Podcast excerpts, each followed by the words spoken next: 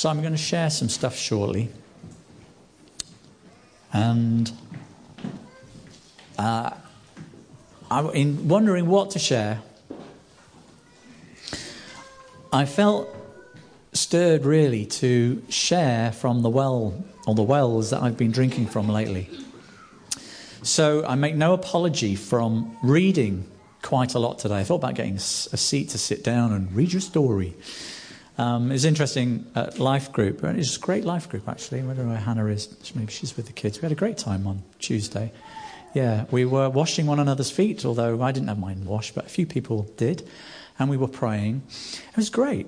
A real sense of the life of Jesus amongst us. Uh, anyway, um, folks prayed for me, and Mark said, I feel like it's like a big tent and everybody's sat round and you're going to tell a story. So I thought, well, that's apt because I'm going to tell a few stories. Uh, and so bear with me.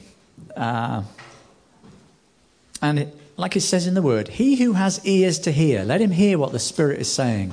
Mark what I bring. This is not just something to share on a Sunday for the sake of it. This is a very significant um, content that I'm sharing with you. And if I just. Father, I, I pray now that you will be stirring by your Holy Spirit. I'm asking you to carry word into our hearts. I'm asking you to ignite our hearts afresh. I'm asking you, Lord, to open our eyes. I'm asking you, God, to pour in more of the life that you have purchased for us. In the name of Jesus. Amen. So, what I've been up to is uh, I've been stirred. I came across this book recently, which is called The True Stories of the Miracles of Azusa Street and Beyond. I haven't got to the beyond bit yet. It's like, whoa. I'm going to share some stories from that book. Um, and the book in itself is a miracle in terms of the man who's put it together.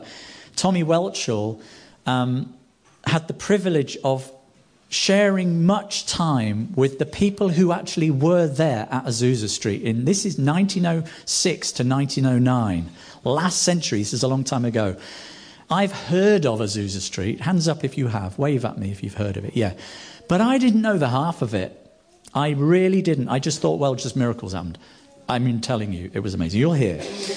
So this guy got saved in the 50s, became a Christian then, and he lived or spent time amongst the elderly people then, at the time of the 1950s and 60s. They were older people who were around in the 1900s, who experienced this power of heaven, visiting 24 7 for three and a half years. I mean, it was continuous and it was mighty. And I recommend the book.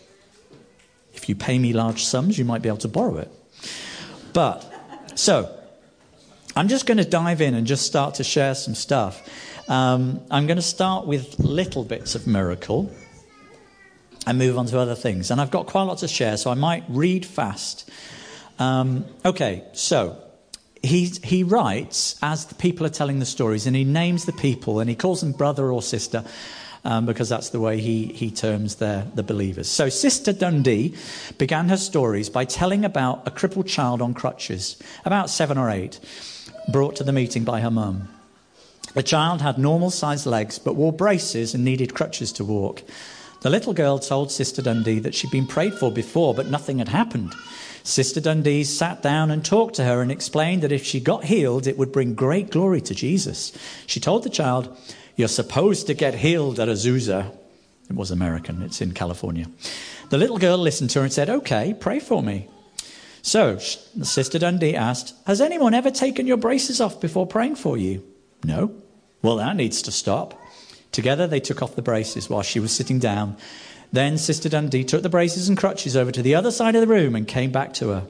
She gently smiled at the girl and said, Now, you can't get those back because I won't bring them back to you. I will keep your mother busy so she can't get them for you. You're just going to have to get healed, Sister Dundee assured her. Darling, we've got to glorify Jesus. It would break his heart if you didn't get healed. I wonder what's going to happen.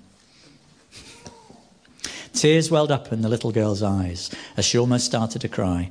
Sister Dundee told her, All that is left for us to do is to start praying and obey Jesus, and you'll get healed. Then Jesus will get the glory. The little girl agreed. Sister Dundee prayed for her. Within a few moments, the little girl said that she felt something in her feet, something she'd never felt before.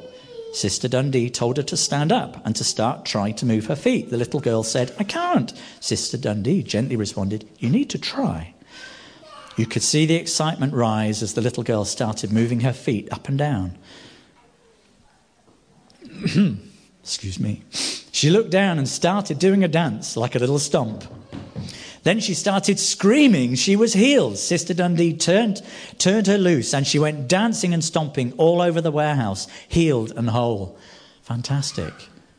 Now that's just a real tiny little miracle. I thought we'd start with something itty bitty. But I tell you, if that happened here, I'd be rejoicing. I'd be screaming, hallelujah. So, next one. One day in 1907, late 1907, a woman in her mid 40s came into the church and waddled up to Sister Goldie.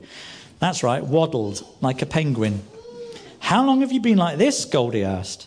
Well, it started in my teens, but not badly. Now look at me. It's like my feet weren't quit turning. They were so, so turned out that they were almost facing the other direction. She could hardly walk, even with the help of a crude walker, and they didn't have many of those at the time. Oh my, we've got to stop this right now. Let's get into prayer. Sister Goldie prayed. God, I don't want this to be a slow one. I want this woman to be healed. Everyone nearby yelled, In the name of Jesus. Or, oh, sorry, in Jesus' name. They watched and waited. Nothing. The woman started to talk, but Goldie hushed her. Shh, be quiet. Watch, watch. Then all of a sudden, they heard little pops her feet slowly untwisted. Then they were straight. And the woman said, That's enough, that's enough. I don't want to become pigeon toed. Sister Goldie said, Sister, can you walk now? No. Well, leave that little walker here with me. The woman started walking, and she walked a few feet and came back. Goldie encouraged her. Now try to walk a little faster. Pretty soon, Goldie and that woman were running a race round Azusa Street, running. The woman kept coming back to the church, perfectly whole. Of course, her hubby came back with her. He wanted to see what was going on because he had liver disease called cirrhosis, which causes the liver not to work properly. Naturally, they wanted to see Sister Goldie. She warned him before she prayed, Now, if I do anything odd, just leave it alone. Do you want to be healed? Yes, he said. She laid her hands over his liver area. And just before she called upon the name of Jesus, she drew her right fist back and then commanded, Be healed in Jesus' name. Thwack! She punched him squarely in the chest. He told her it hurt, but he seemed to have no problems from then on. Praise God, he was healed. He went to his doctor for a confirmation. We don't understand this, the doctor said. It's like you have the liver of an 18 year old. God had given him a new liver, then the doctor said, Now stop your smoking and drinking. And of course he did. So, some little miracles.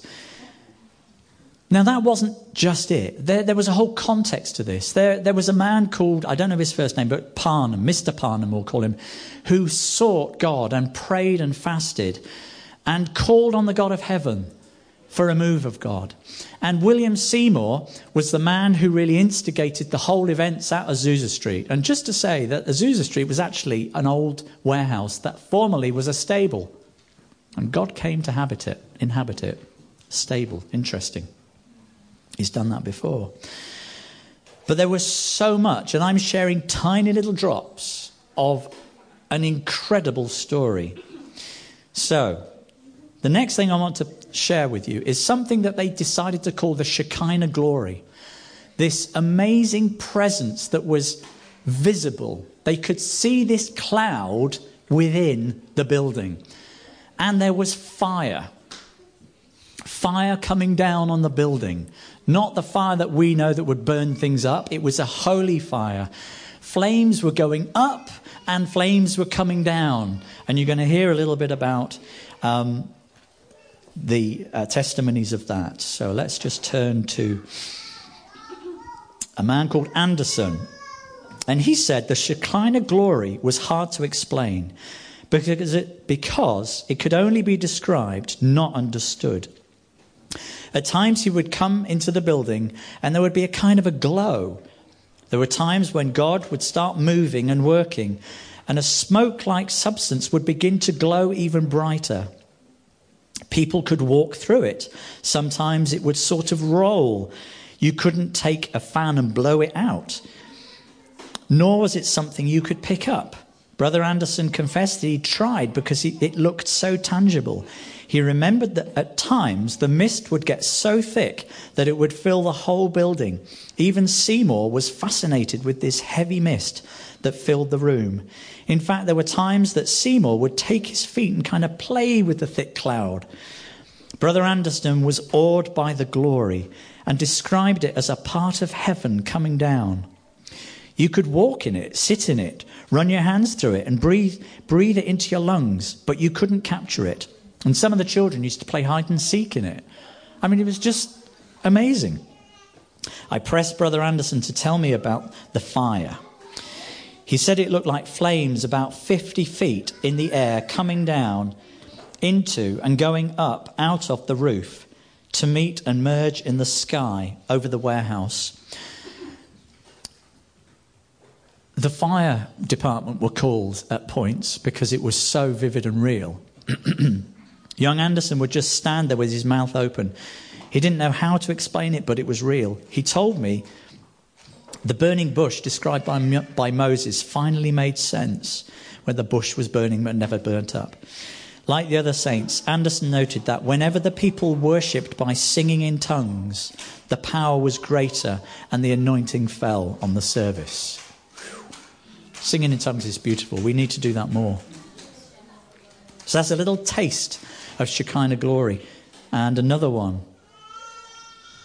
Brother David, this time, began with the story of the. Oh, this is just amazing.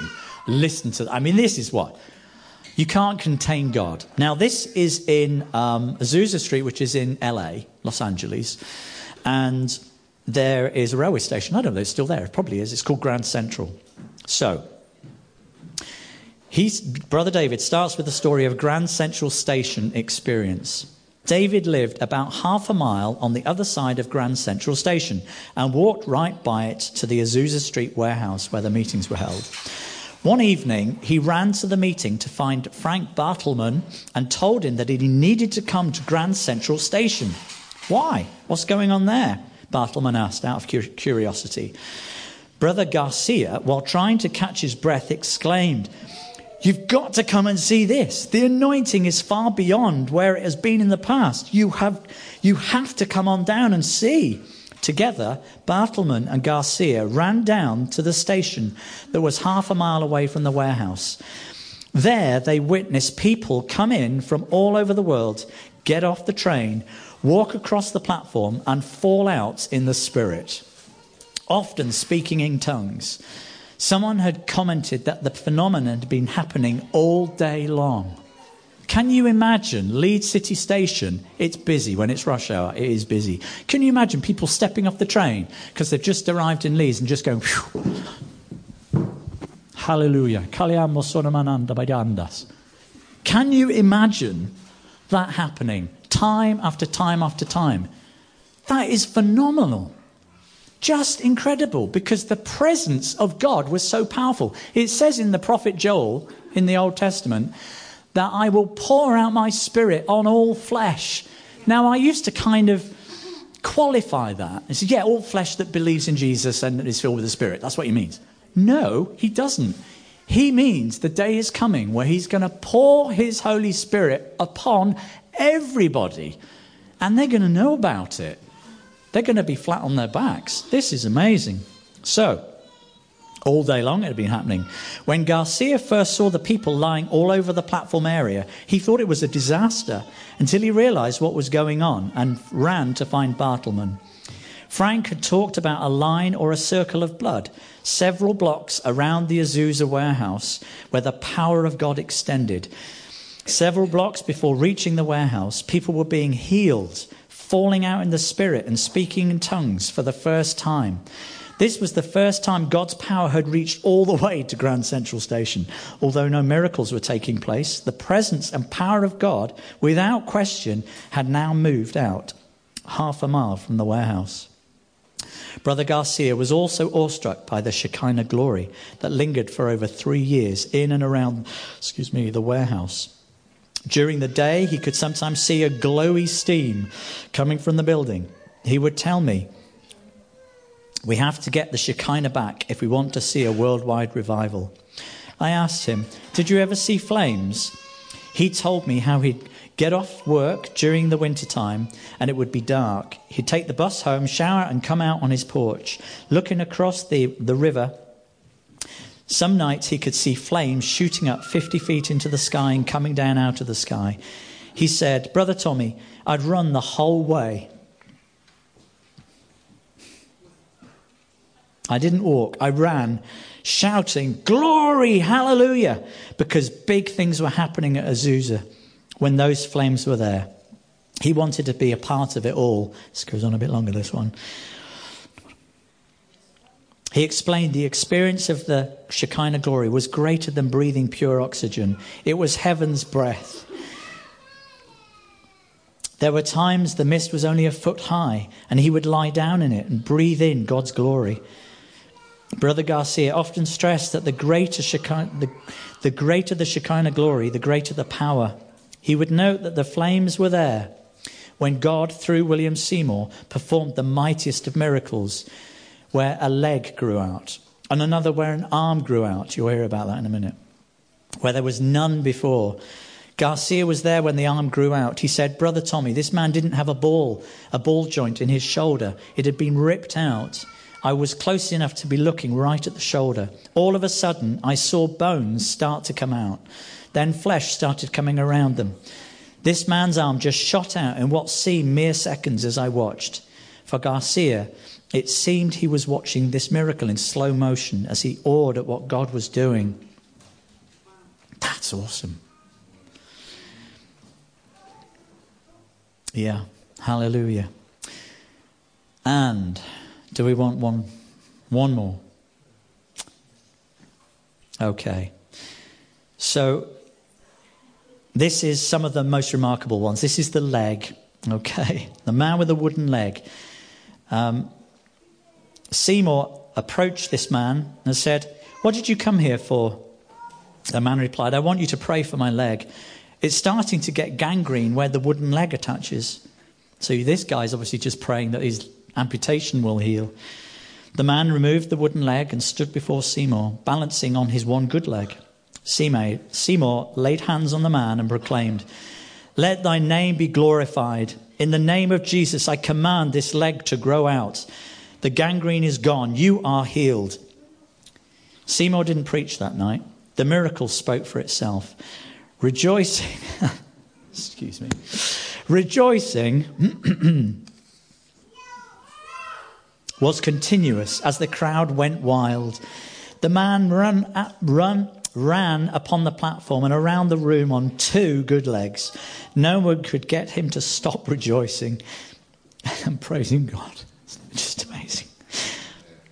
Next, Sister Langford told me of the man with no arm, which we just heard about. He had lost his arm 10 years earlier through a work related accident. The arm had been totally severed at the shoulder. Brother Seymour asked the crowd, Would you like to see God have a wonderful time here tonight? Some of you may remember that the man, a man's leg grew out about a year ago. Seymour then asked the one armed man, Can you work with just one arm? I'm just given minimal paying jobs and I barely make enough money to eat. Seymour shook his head and responded, That's not good. Are you married? Yes. Got kids? Yes. This man needs to be able to make a living, needs to be able to work, needs to be able to pay his tithe. Will you tithe if I pray for you? And God gives you your arm back? Seymour asked teasingly. Yes, the man replied. He burst out laughing. I'm just having fun. Then he slapped his hands on the shoulder itself and commanded the arm to grow out. Almost instantly, it grew out. The healed man stood in total shock. then started moving his new arm, inspecting it with his other hand, wonderstruck by the miracle. A few weeks later, the man came back, bringing about 200 people with him. I wonder why. Telling many at the meeting that he had gotten his old job back. Many of those he brought with him needed healing and left that evening fully restored as people in the crowd prayed and laid hands on each of them. Excuse me.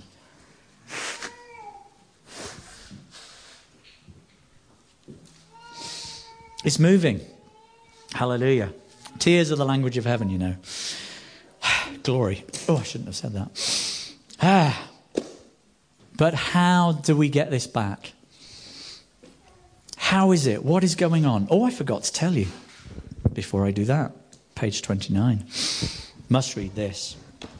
This is called Listen Up, the Hundred Year Prophecy. Okay? So, sometime in 1910, William Seymour just stood up on the stage, took the, took the box off his head. Now, this is another thing. He would sit before the meeting with a box on his head. I know it sounds stupid, but this man was anointed with such power. He would be fellowshipping with God under the box. Now, he obeyed God. What a weird thing to do. Sometimes God asks us to do weird things to humble us, that we know it's not about me, it's about Jesus. God is very jealous of his glory. But this man was faithful. He did what he was told. Um, so, anyway, back to the prophecy. Took the box off his head and started prophesying. He said, in about a hundred years' time, that would be 2010 and onwards, there would be another revival like Azusa Street, only this time it would not be in one place, it would be all over the world. There would be, oh, come on. There would be a return of the Shekinah glory and the miracles. This revival would not be with just one person or just pastors, it would be with everybody in the body. This time, the revival will not end until the Lord returns. Seymour repeated this revelation more than once.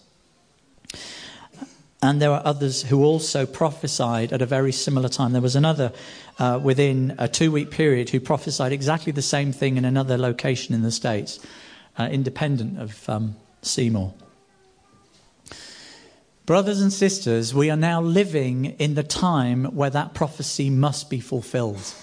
And it is beginning to be fulfilled. But I'm sharing here today as like a carrier of this. If you haven't heard this, I'm speaking forth what has been spoken of the things and the ways of heaven to break in to our lives, to shake us up, to fill us up, to inspire us anew. That God wants to do powerful things for people. He wants to rescue people from the ravages that the devil has robbed people in sickness, disease, um, financial uh, lot, lack, poverty, all manner of things. So now is the hour. But the how? Zechariah 4:10. No, it doesn't. Zechariah 4:6 says, where some guy's having a vision and they're angels, and he doesn't quite understand what's going on, and he asks a question about, well, what does this mean? What, what, what are these? And the angel answers, and it's not quite the answer you're expecting. Well, you didn't quite answer my question. But the angel says, Not by might, nor by power, but by my spirit, says the Lord. Now, for those who've asked Jesus into their lives, the Holy Spirit is resident within us. The power of heaven, the power that rose Jesus from the dead is on the inside of you. And I'm running out of time, and I've got a whole load more to share with you. He is within.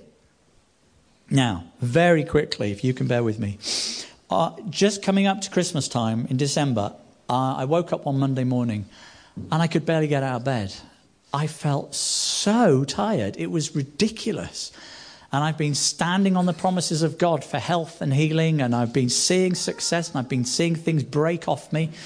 And I was just thinking, God, I don't understand it. I, in fact, I don't, I don't actually feel ill. I just feel exhausted. And I just thought, I cannot work today. I just am I've never been like it before. So I kind of rang in sick and said, I'm really sorry, I can't come. Went downstairs, just plonked myself on the sofa, and I, and I don't normally, I just flick the telly on. We have um, satellite telly with loads of different Christian programs, some of which are cringe, and others are, wow, this is powerful. And I just happened to switch straight onto this guy. It's a guy called Sid Roth who has this program called It's Supernatural.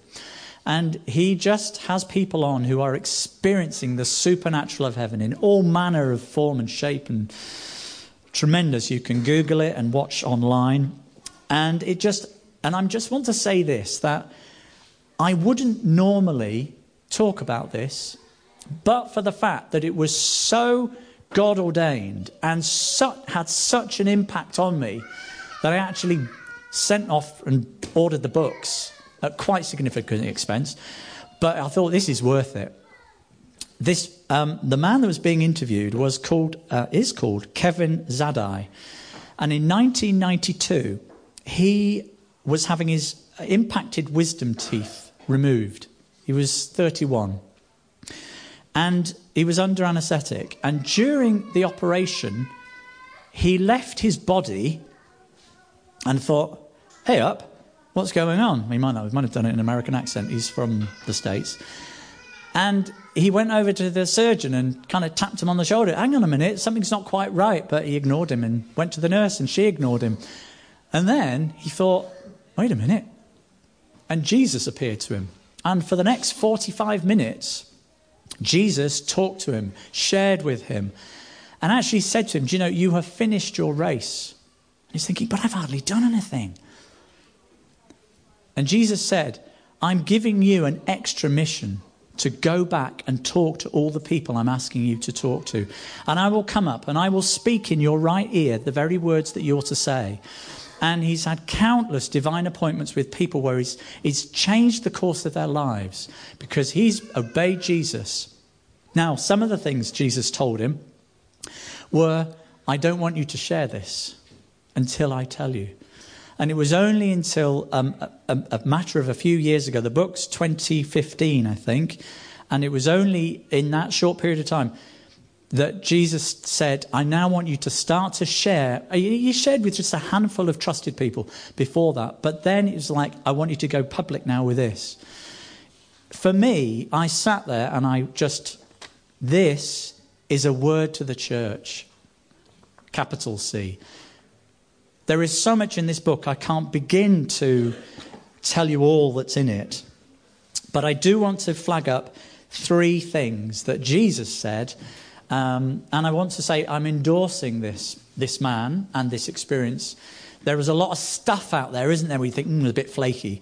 But I want to wholeheartedly say there is nothing that is out, not in Scripture, nothing that is out of line.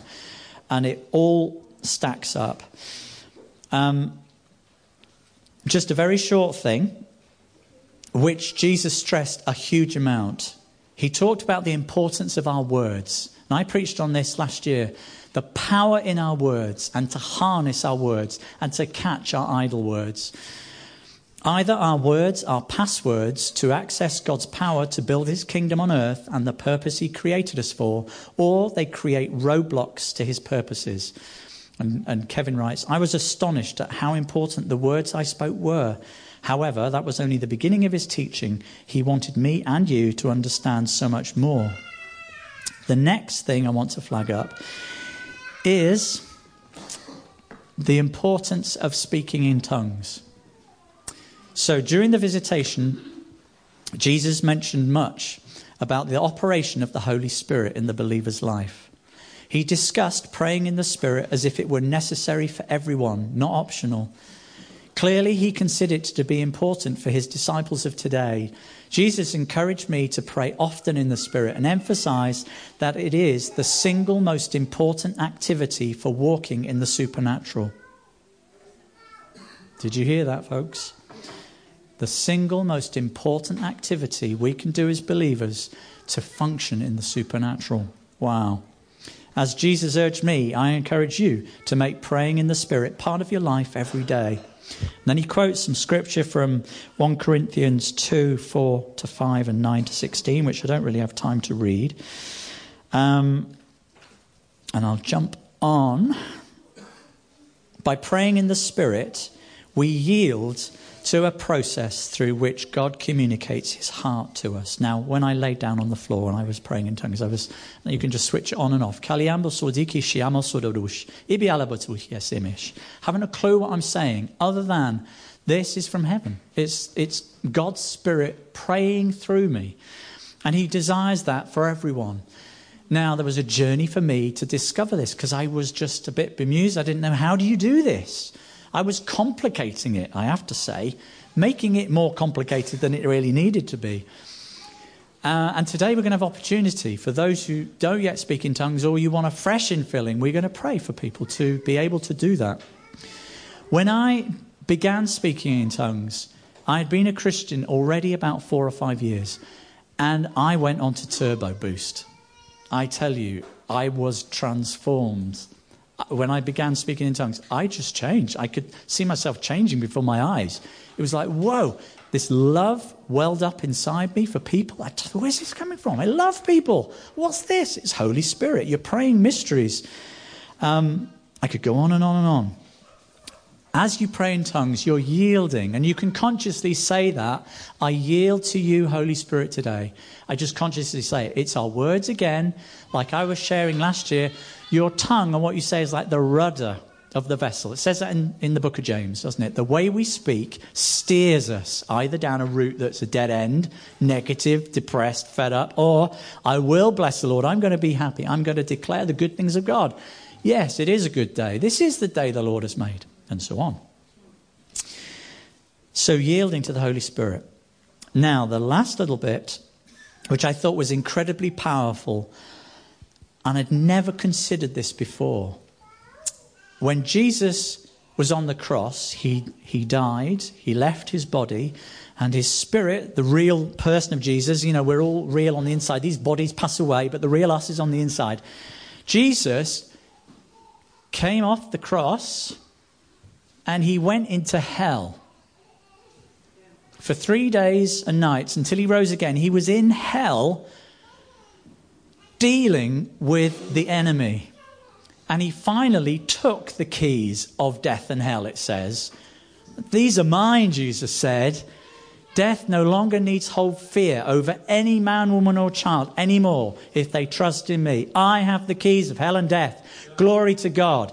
But this is his experience, okay, when he went into hell.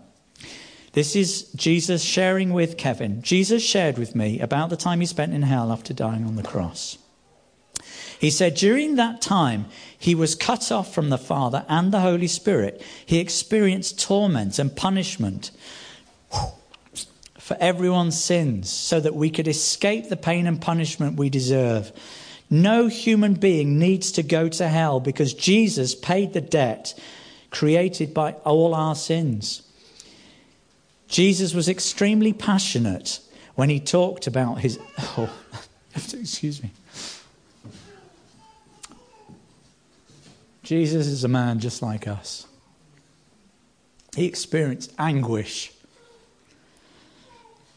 And he was anguished as he re- related the story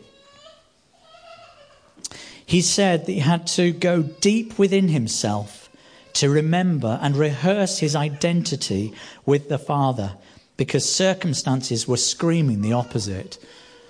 The demons were hailing accusations and lies, saying he'd failed, you're miserable, you're useless, you're not the Son of God, you thought you were and you're not, you failed in your mission. It was relentless, it was awful. And Jesus himself had to think, I know my God. I know who I am. If he had to dig deep into himself, what do you think we have to do when we face circumstances that are challenging? But God is with us in all of that. You know, Jesus had never experienced a moment without the Father's presence until he was dying on the cross. And he said, Eli, Eli, lama sabachthani. My God, my God, why have you forsaken me? It was fulfilling scripture. Satan thought he had defeated Jesus until he received the command from the Father to walk out of hell and take with him the righteous dead. The Apostle Paul reported in the book of Ephesians when he ascended on high, he led captivity captive and gave gifts to men. Jesus himself says, I am he who lives and was dead, and behold, I am alive forevermore. Amen. And I have the keys of Hades and of death. The Father promised Jesus that by following through with the salvation plan, God would unite humanity with Him in a plan for their redemption. Jesus expressed to me with great emotion, in a broken voice, the anguish He went through for us and His great longing that Kevin share its importance with everyone who would listen. And he goes on. I'm going to bring it to a close shortly. Jesus, in his short life, he had to come and discover the scripture that talked about him. And he had to allow the Holy Spirit to reveal the truth that spoke about Jesus the Messiah. And from, from those words, while still a boy, he gained an insight into the experiences that were to come for him about being crucified. And Je- Jesus grew in wisdom and stature and favor. And he, Jesus actually said that the following in Psalms was a source of great comfort and guidance during his time in hell. You'll know this psalm, Psalm 16. I have set the Lord always before me, because he's at my right hand, I shall not be moved. Therefore, my heart is glad and my glory rejoices. My, re- my flesh also will rest in hope, for you will not leave my soul in Sheol or hell nor will you allow your Holy One to see corruption. You will show me the path of life. In your presence is fullness of joy. At your right hand are pleasures forevermore. Jesus rehearsed that to himself when he was in the pit of this, these lies and what was going on. And then finally, God gave the command of release, and Jesus took the keys and rose up and out and took with him it says he took captivity captive and he released people and gave gifts to men. Hallelujah. You've listened patiently. Glory be. There is so much more I could share. What I've shared is challenging. Would you agree? But God's purpose is to encourage you and help you where you are, where I am. You might feel like all this is beyond you. You might feel a failure or a disappointment to God. But those are lies. And if you have to deal with stuff that you think, oh, I'm no good, oh, no, I won't do that, oh, I can't do that, that sounds like what Jesus experienced, doesn't it? That sounds like the lies from the pit of hell. Wait a minute, it's not me saying these things. Actually, something's whispering lies in my ear. Do you know? I'm going to get wise to this. I'm not going to listen to this crud anymore. I have authority. I can crush the enemy under my feet. God loves you. And his love for you, he loves you for who you are and not what you can do. He's paid a great price for you. And he's placed the power of the Holy Spirit on the inside of you if you've asked Jesus into your life. But that's only part of the deal. He wants the power released through what we call the baptism and the Holy Spirit. So it's like, you know, on your boilers at home, if you've got gas fire boiler, you see the little pilot light? That's like when Jesus comes into your life. The pilot light goes on in your boiler. But the baptism of the Holy Spirit is when you switch it on, you switch your hot water on, and whoosh, the boiler goes whoo. That's the baptism of the Holy Spirit, and that's the power of speaking in tongues. God wants releasing in you power so you can face your Monday mornings and the challenges that come your way. So, I'd love to pray. And prayer team will come and we will pray for people. Three areas. Those who want to speak in tongues who haven't prayed in tongues, or you're not sure. You think maybe I do, well, maybe I do a little bit, but not a lot, and I need some help. So if you want that being prayed for, I would delightfully pray for you. Those of you who feel, actually, I feel like I'm under stuff, and I, you know, I resonate with what you're saying about, you know, being down on myself or just not feeling I match up. That stuff needs to be booted out. And then, thirdly, you just want to get blessed. You want to get fresh in filling. From what I've shared, you think, man, that is just wild. I can't see myself doing that. I want us to pray so that we are in freshly fired up. So, could we have some music in the background? Um, and those of you who just want to sit there, please sit there and pray. And if you want prayer, please come forward. Um, I've shared a lot. You've listened very patiently. Well done. Top marks. But this is a day and an hour where the end times are drawing near.